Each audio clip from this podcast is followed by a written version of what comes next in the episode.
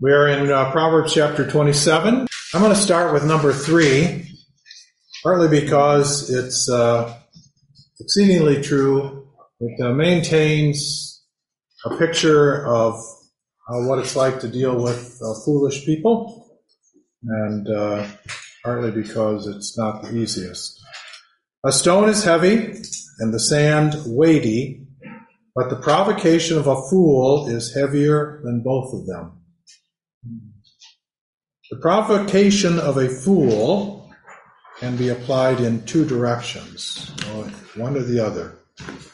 The provocation, which is frustration or exasperation or anger, provocation in one direction is from the fool poured out on others by the fool. I don't know if you've dealt with a foolish person, but they can uh, frustrate you. They can express great anger at you. They can be really exasperated with you because you're not playing according to their rules or cooperating with them or giving them what they want. Um, so that becomes one direction, and uh, the fool often expresses those kinds of things, that those kinds of provocations, without any concern for who it hurts or the harm that it does. The other direction is the uh, provocation or the frustration, the exasperation, and maybe even anger that you feel as a result of having to deal with a fool. It uh, takes a lot of grace from God to maintain a godly attitude when dealing with a fool because they can be very frustrating, very exasperating very angering. So, uh, those are the, the two directions. Both outcomes, doesn't matter which direction you go in, both outcomes are painful burdens. Uh, and either way, it makes life really difficult. There are uh, two uh, quotes that I'm going to use. If you uh, had a, a, good Catholic Bible, you would have this book in your Bible, but being Protestant, you probably don't. But uh, Sirach, uh, chapter 22, verse 15 says, Sand and salt and a lump of iron are, are a lighter burden than a dolt or a fool who acts foolishly. And in chapter, same chapter, verse 13, same book says, do not waste many words. Uh, please bear with me, young people. I know we're not supposed to use this word, but uh, this particular writer does. Do not waste many words on the stupid. Do not go near a dolt. Beware of him, or you will have trouble and be soiled by contact with him. Keep away from him, and you will have peace of mind and not be exasperated by his folly. So just to affirm, it's uh, life is more difficult when you have to deal on a regular basis with someone who is perpetually foolish. Someone else from that Proverbs, that chapter, chapter 27.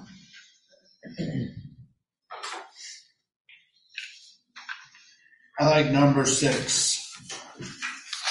Wounds from a friend can be treated, but an enemy multiplies kisses. It's like it's like with the enemy, you gotta keep your friends real close, and then your enemies even closer sometimes, because you can't trust your enemies because of the fact that they, like in this verse, they said with kisses multiplies kisses. It's like it's like, yeah, with your enemy, they try to make your life as miserable as they can. I know what that's like. But I've learned over the years to deal with your enemy is you gotta do what God wants you to do, and I'm doing better at it than I used to. Good. Yeah, uh, a friend wounds or rebukes for whose good? Your good. The enemy gives kisses for whose good. Yeah. It is good, yes. Uh, a good example from the scriptures would be Judas. He gave Christ a kiss for 30 pieces of silver, right? It was for his good. It's a good, good example of this particular proverb. Yeah, thanks, Steve. Someone else?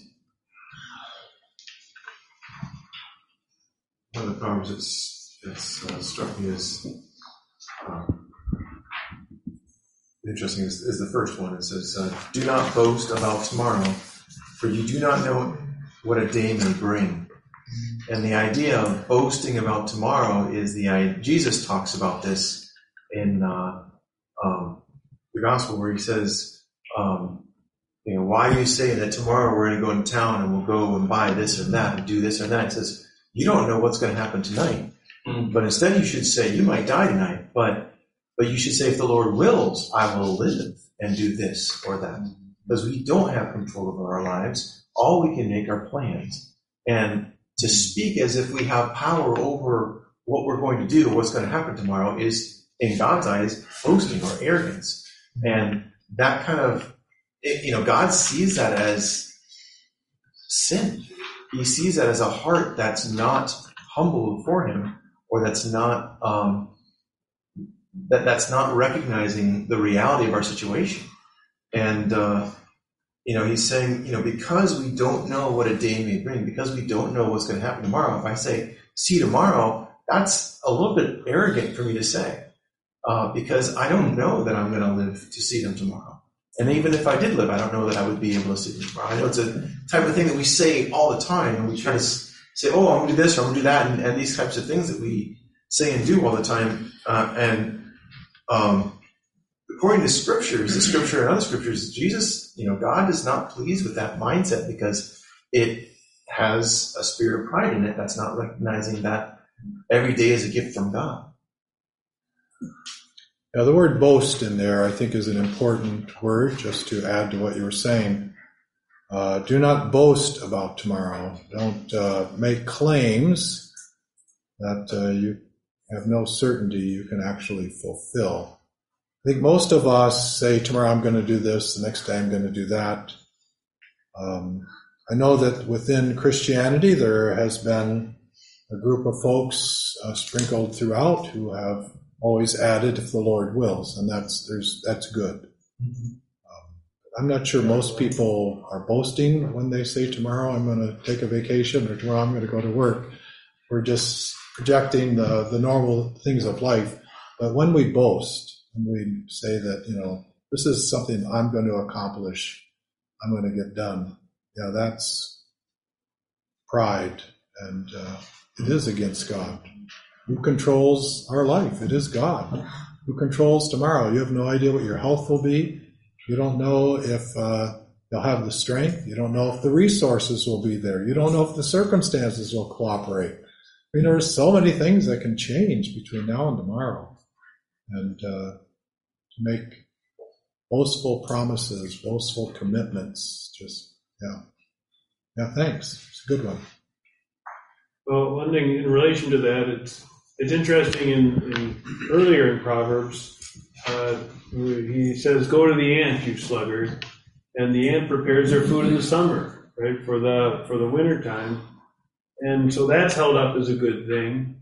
And yet here he's saying, "Don't boast about tomorrow," right? And it and it doesn't seem like they're contradicting. In, in one sense, it it seems like it's good that we we work, we uh, make preparations for the things ahead, and yet we shouldn't be making preparations in the sense of though I'm ultimately the one in charge, or I can determine everything, or or especially I think the boasting of tomorrow, uh, boasting in terms of doing your own thing apart from God, or uh, or in contradiction to God. Uh, like in Isaiah, there was a, a reference, uh, come, they say, I will get wine and we will fill ourselves with strong drink, and tomorrow will be as today, great beyond measure, right? It sounds like they weren't spending their time uh, in service to God, but more in serving themselves, and they figured we can go on doing this as long as as long as we want, right? But we, we're not really in charge of that.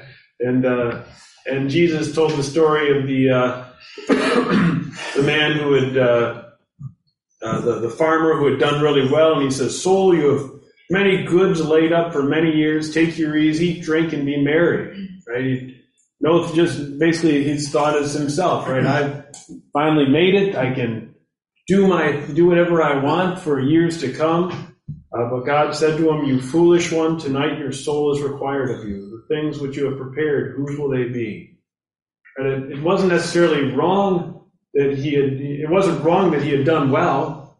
Uh, that was, you know, great. In fa- fact, you could argue that it was God's blessing. But what he did with it uh, was the was the issue, and boasting for his own self instead of saying, "Hey, I have all this.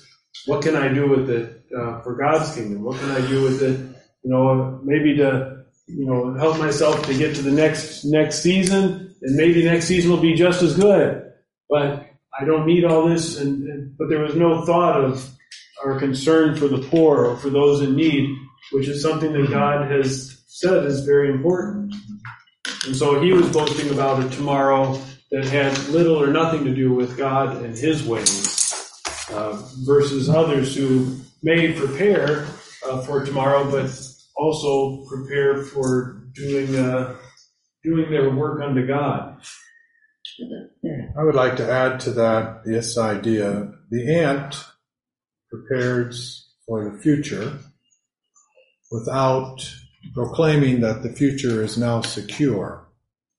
The fellow who to- wanted to tear down his barns and build bigger barns was, in essence, in my understanding of that scripture, saying, "Now my my future is secure. I can take my ease. Right? I, I'm I'm I'm covered for for years to come. I don't even have to worry about it." And just to bring it home to us in this room, we buy insurance with that same mindset. My future is now secure. We are, are in the, uh, we, we set aside, and we should set aside for retirement, or you should, um, uh, set aside for retirement. But is that your secure future?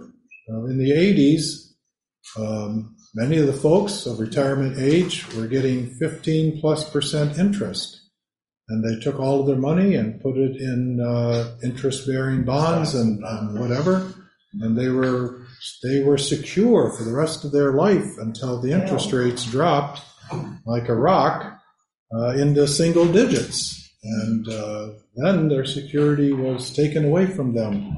So to boast, in my thinking, is like the fellow who tore down his barns, built bigger ones. He was boasting that his security, his future was secure. That's an example of boasting about tomorrow. It was no more secure than uh, yours or mine is. Uh, It was in God's hands. And I remember that story, and that it didn't turn out very well for the guy at all. You know, he, he passed away that night. He paid the price. Yeah, thanks. Someone else. Yeah, let us not think that that fellow's the bad guy and we're the good people. In this country, we can definitely put our trust and boast about our future security, savings, uh, possessions, 401k. yeah, all of those things, job. Our security is in God.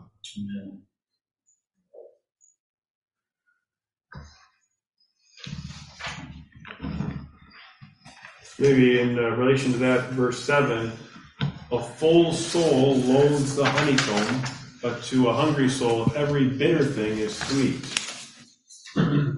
A full soul loathes the honeycomb, which seems unlikely, but uh, it's, I, I think it is true. But to a hungry soul, every bitter thing is sweet. Uh, the, uh, in our country, we have a lot of uh, a lot of things. We can buy a lot of things. We have wealth. Uh, even even the folks who are uh, not rich are very well off. Uh, and so it's easy to have a soul that's full and not find the, the honeycomb of, of God and His Word and, and who He is, and not not to, to lose a desire for that or to not even have a desire for that.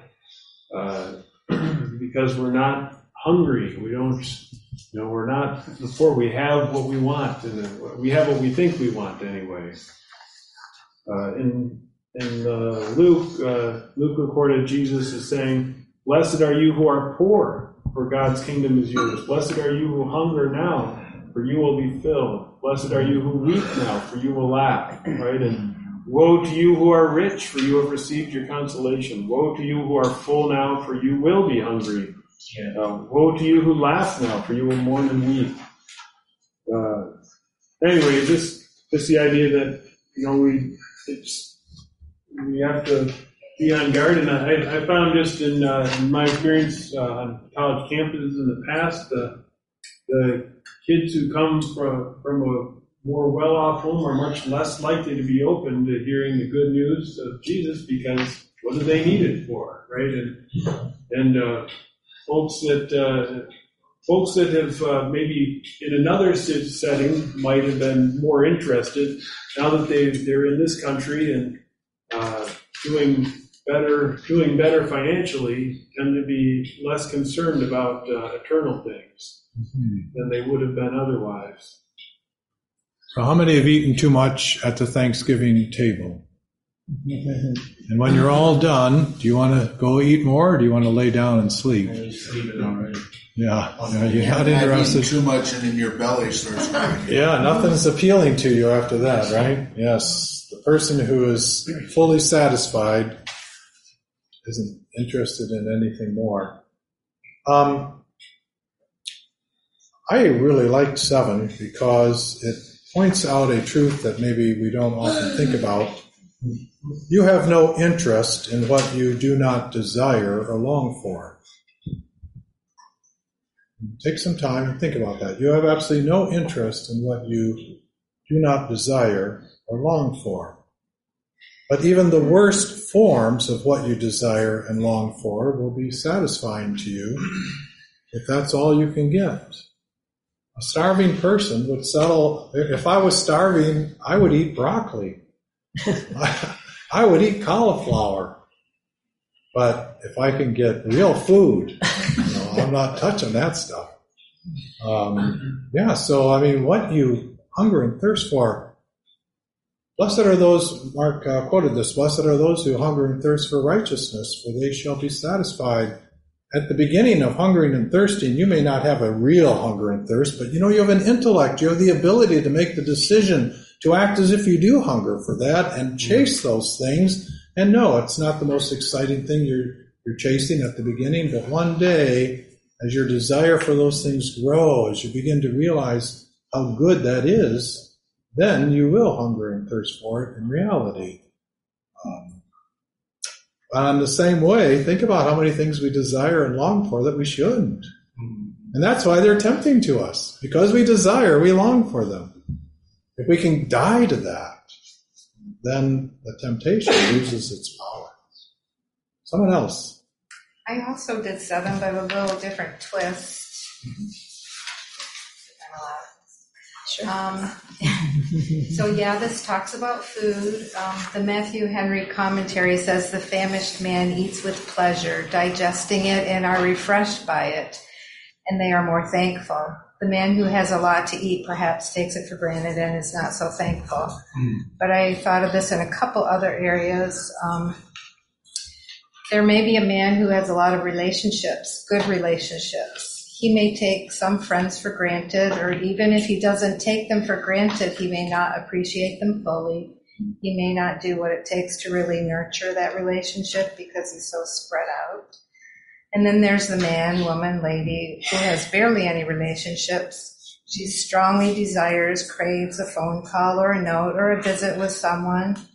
And yeah, there's probably stuff they're doing that contributes to them having hardly any relationships or friends, but they still need them, just like the famished man who needs food. Hmm. Anyway, I do have such a neighbor, and she fits into that category. So the question is, what am I going to do? How am I going to love her? And um, another take there may be a person who has a godly spouse, God fearing, loving, patient, kind, interesting, ambitious, happy, joyful, industrious, faithful. But that person might take things for granted or may not be thankful or may become bitter by something related to the relationship.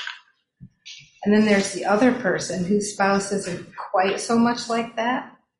Then that person, when the spouse does display one or some of those other characteristics, they are full of joy, even to the point of tears sometimes. So it's perspective. It's Mm. perspective. Yeah, thanks.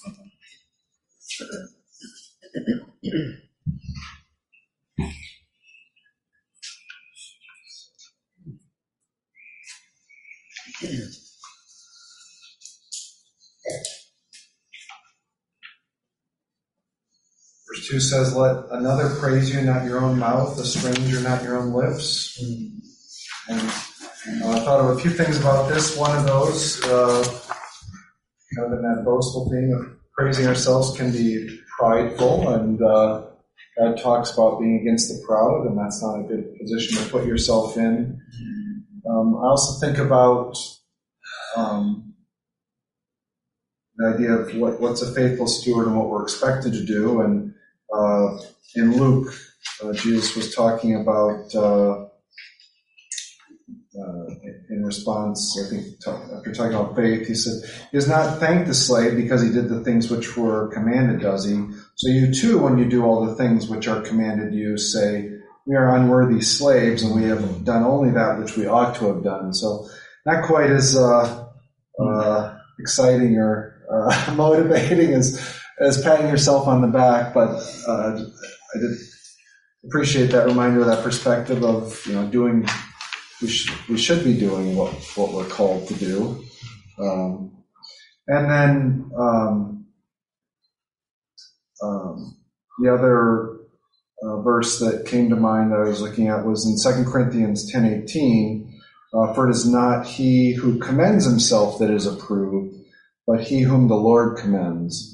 And I think um, to reflect on myself, I think uh, there's been times where I might uh, view what I've done through a lens I have at the time and might judge it good or not good. And maybe as I grow and learn and change, I have a different perspective or different view of things or different lens on things. And uh, so maybe even the way I, I choose to look at things or value things changes over time. Hopefully, changes in a way that's more uh, conformed to God's image.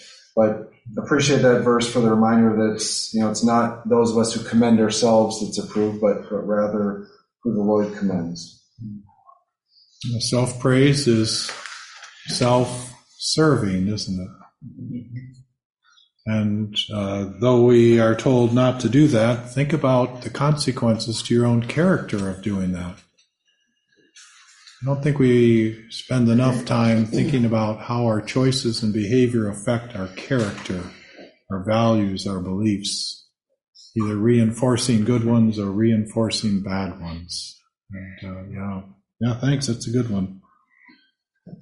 Yes, bro- brother Mark has quoted that many times. Uh, one thing about that that's interesting is uh, when you get a job, to get a job nowadays, you have to uh, uh, create a resume, which is in a sense praising yourself, uh, but you're also supposed to have references. And so you would hope that uh, what you put on the resume is not praising yourself so much as just putting on there what your what other people would say. Yes, this is this person. Uh, we uh, in, in my in my uh, in my company, there's been occasions where someone has been hired who uh, clearly was praising themselves and not saying what other people would have said about them. I know that. And, uh, that. Yeah, it, it becomes apparent within uh, you know sooner or later that this person is not who or what they claim to be. Uh, right. So uh, anyway, I just that that when I was reading the verse this week, that's one key thing that kept coming to mind is well, what about a resume? You know, is that but you know, and hopefully when you're what you're putting on that resume is not self praise, but again, what should just be simply verified by other people. Yeah, just a quick story. Many years ago, we were asked to uh, ordain a particular gentleman. So the elders worked through a, a, a process that we would apply. And uh, one of the things that I pushed for, which we all ended up, well, at least I think they agreed on, they all said yes to, uh, was that the person had to have uh, three recommendations from people that uh, knew them well, but also at least two from people that didn't like them, people that knew them but were unhappy with them, so that we were more certain to get a balanced perspective on the individual. Uh, rather than only hearing good, because even recommendations can be uh, uh, weighted in the more positive direction and fail to uh, give the truth. Yeah, thanks. Someone else. Someone else? I like verse 19 as water reflects the face, so one's life reflects the heart. That's what I was thinking. Um, and the idea that um, we can, again, talking about ourselves, we can say a lot of things about ourselves. We can even believe a lot of things about ourselves. We can, we can say that we have values of certain things or that this is really important to us, but the test is how are we behaving? How are we living?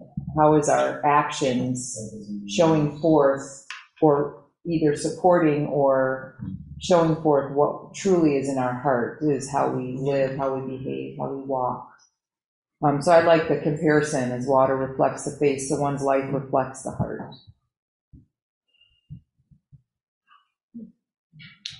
Yeah, you have to be willing to look inward, though, don't you?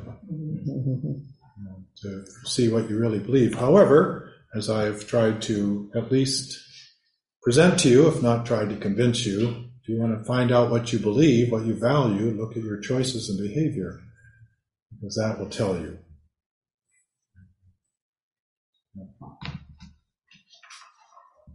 Someone else.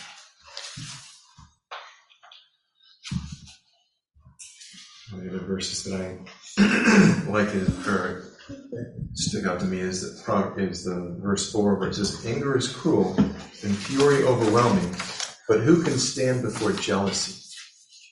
Remember one time I was talking to a psychologist and he said that the thing that he deals with that's the most difficult uh, thing is jealousy because there's nothing you can do to help counsel a person who is consumed by jealousy because it's irrational. They just want what someone else has.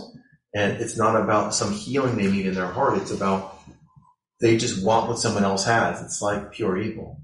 Um, and how dangerous this is in, in our hearts that we really need to be very wary of because it's extremely destructive. Yeah, okay, so scripture says that God is jealous. What do you do with that? I'm- I, I, I think that it's a different type of jealousy. There's- I think that's the one of the feelings of the English language, and mm-hmm. that is is that there's a concept of jealousy that's I am angry at this person because they have something that I don't have, and then there is I want you to treat me that I'm treating the way that I'm treating you. I want for there to be justice in the, in our relationship, where I'm showing great love and taking great steps to to show kindness to you, and I want you to at least acknowledge that. I'm doing great things for you. I think that's a different type of jealousy. I don't want you going after someone else instead of loving me.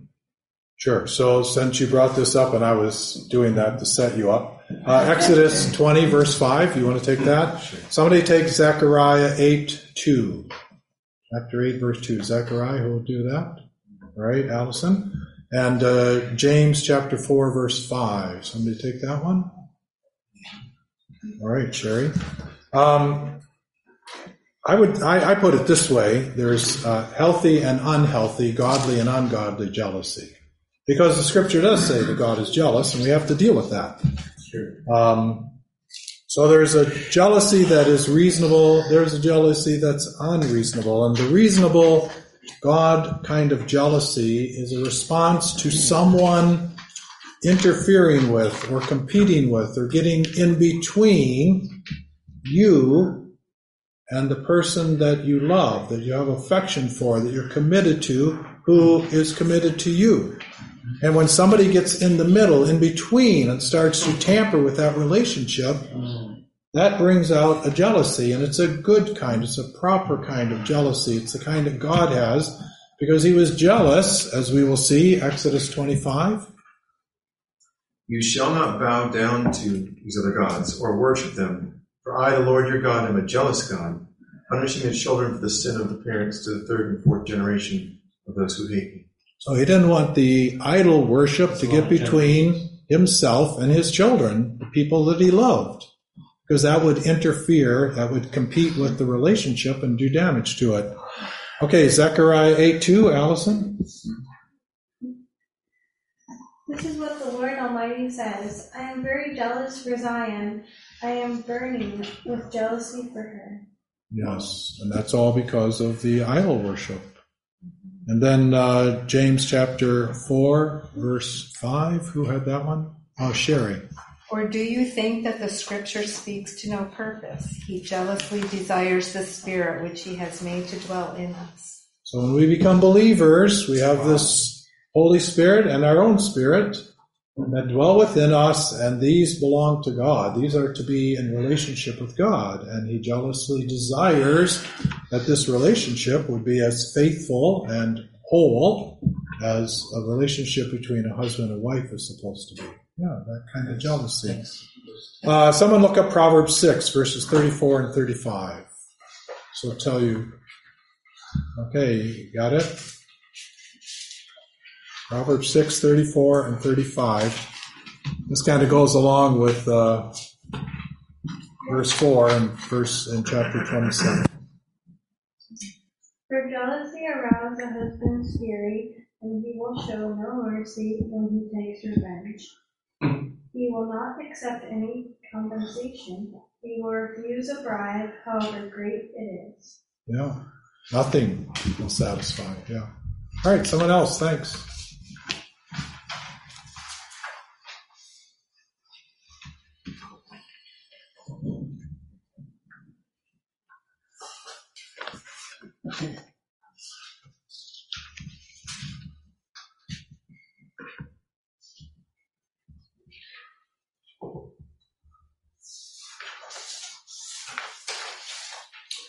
All right, number five. Let's take a look at number five.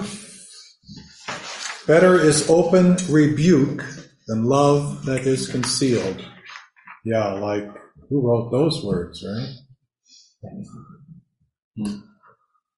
The point is, is that it's better to be openly, honestly, clearly, so there's no misunderstanding, clearly reproved and admonished by a loved one, fellow believer, about a friend or a boss, or even an enemy. It's better to be told clearly what you're doing wrong than to be loved by someone who will not honestly confront you about your bad, unloving, deceptive, verbally abusive, relationship harmful behavior. Now, I realize that we aren't born with that uh, belief that it's better. We think it's better to be approved and accepted and for people to overlook our bad behavior, to just accept it and endure it. But that's not what it really is in our best interest. You won't stop or correct what you're not aware of. And as I've tried to convey to all of you before, we made this very clear when we were going through the conflict resolution uh, weeks. If you want to know what you're really like, ask your spouse, uh, ask your parents, ask your friends, ask somebody who really knows you. Uh, they can tell you if they're willing. Hopefully, they are willing. But someone who loves you but won't be honest with you is not helping you at all. They're actually hurting you. Doing you more harm than good. I see the hand, and we'll get there in a minute. Uh, someone look up Proverbs 28 23. Who will take that? All right, uh, Kim? Matthew 18 15 through 17 talks about we're supposed to go to a brother when he sins directly and talk to him personally. That's where that should start. Somebody look up Galatians 6 1 and 2. We'll take that? All right, Maureen? All right, uh, Proverbs 28 23. He who rebukes a man will afterward find more favor, than he who flatters with the tongue. Mhm. And Galatians 2, 6, 1 and 2. Brothers and sisters, if someone is caught in sin, you who live by the Spirit should restore that person gently. But watch yourselves, or you may also be tempted. Carry each other's burdens, and in this way you will fulfill the law of Christ. What is the law of Christ? To love one another. Yes. Andrew, what's the question?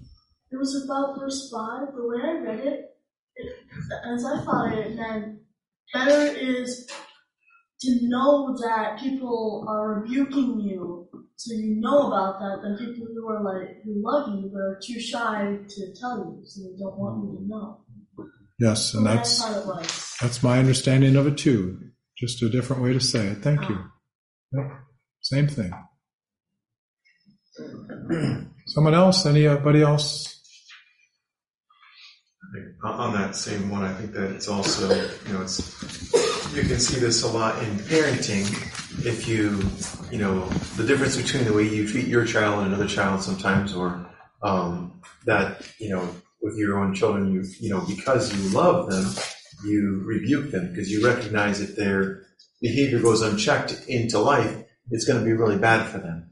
I think the same thing can be true with certain friends. You know, if you see a friend and they're, and they're talking crazy, and you're like, if you really love them, you'll say, buddy, you're talking kind of crazy. Yeah. Like, I, I get that you think this way, but I don't think that's the way it is.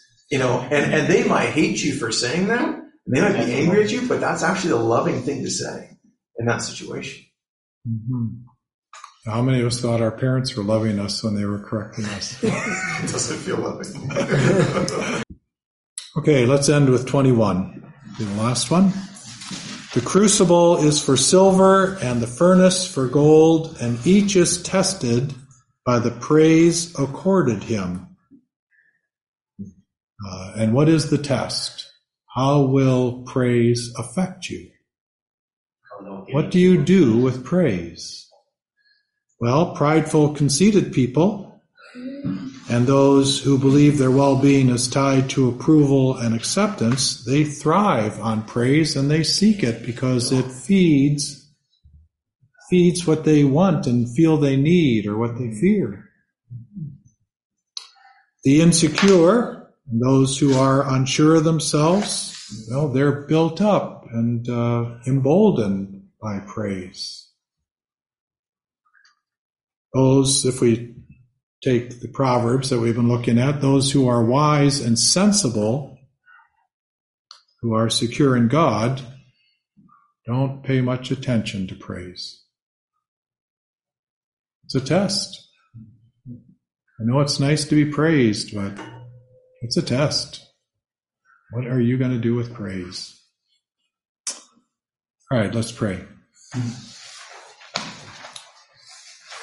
Father, we are blessed that you have given us your word, that you have preserved it down through the centuries, that we have the means to have it in our own hands. And such ready, easy access. And yet, Father, that makes us all the more accountable. Speak to us through your word. Help us to find a healthy level of fear and hope. Fear that we don't take the word seriously and hope that when we do, it will actually affect us the way it's intended to. And lead us in your way. I pray this in Christ's name. Amen. Amen.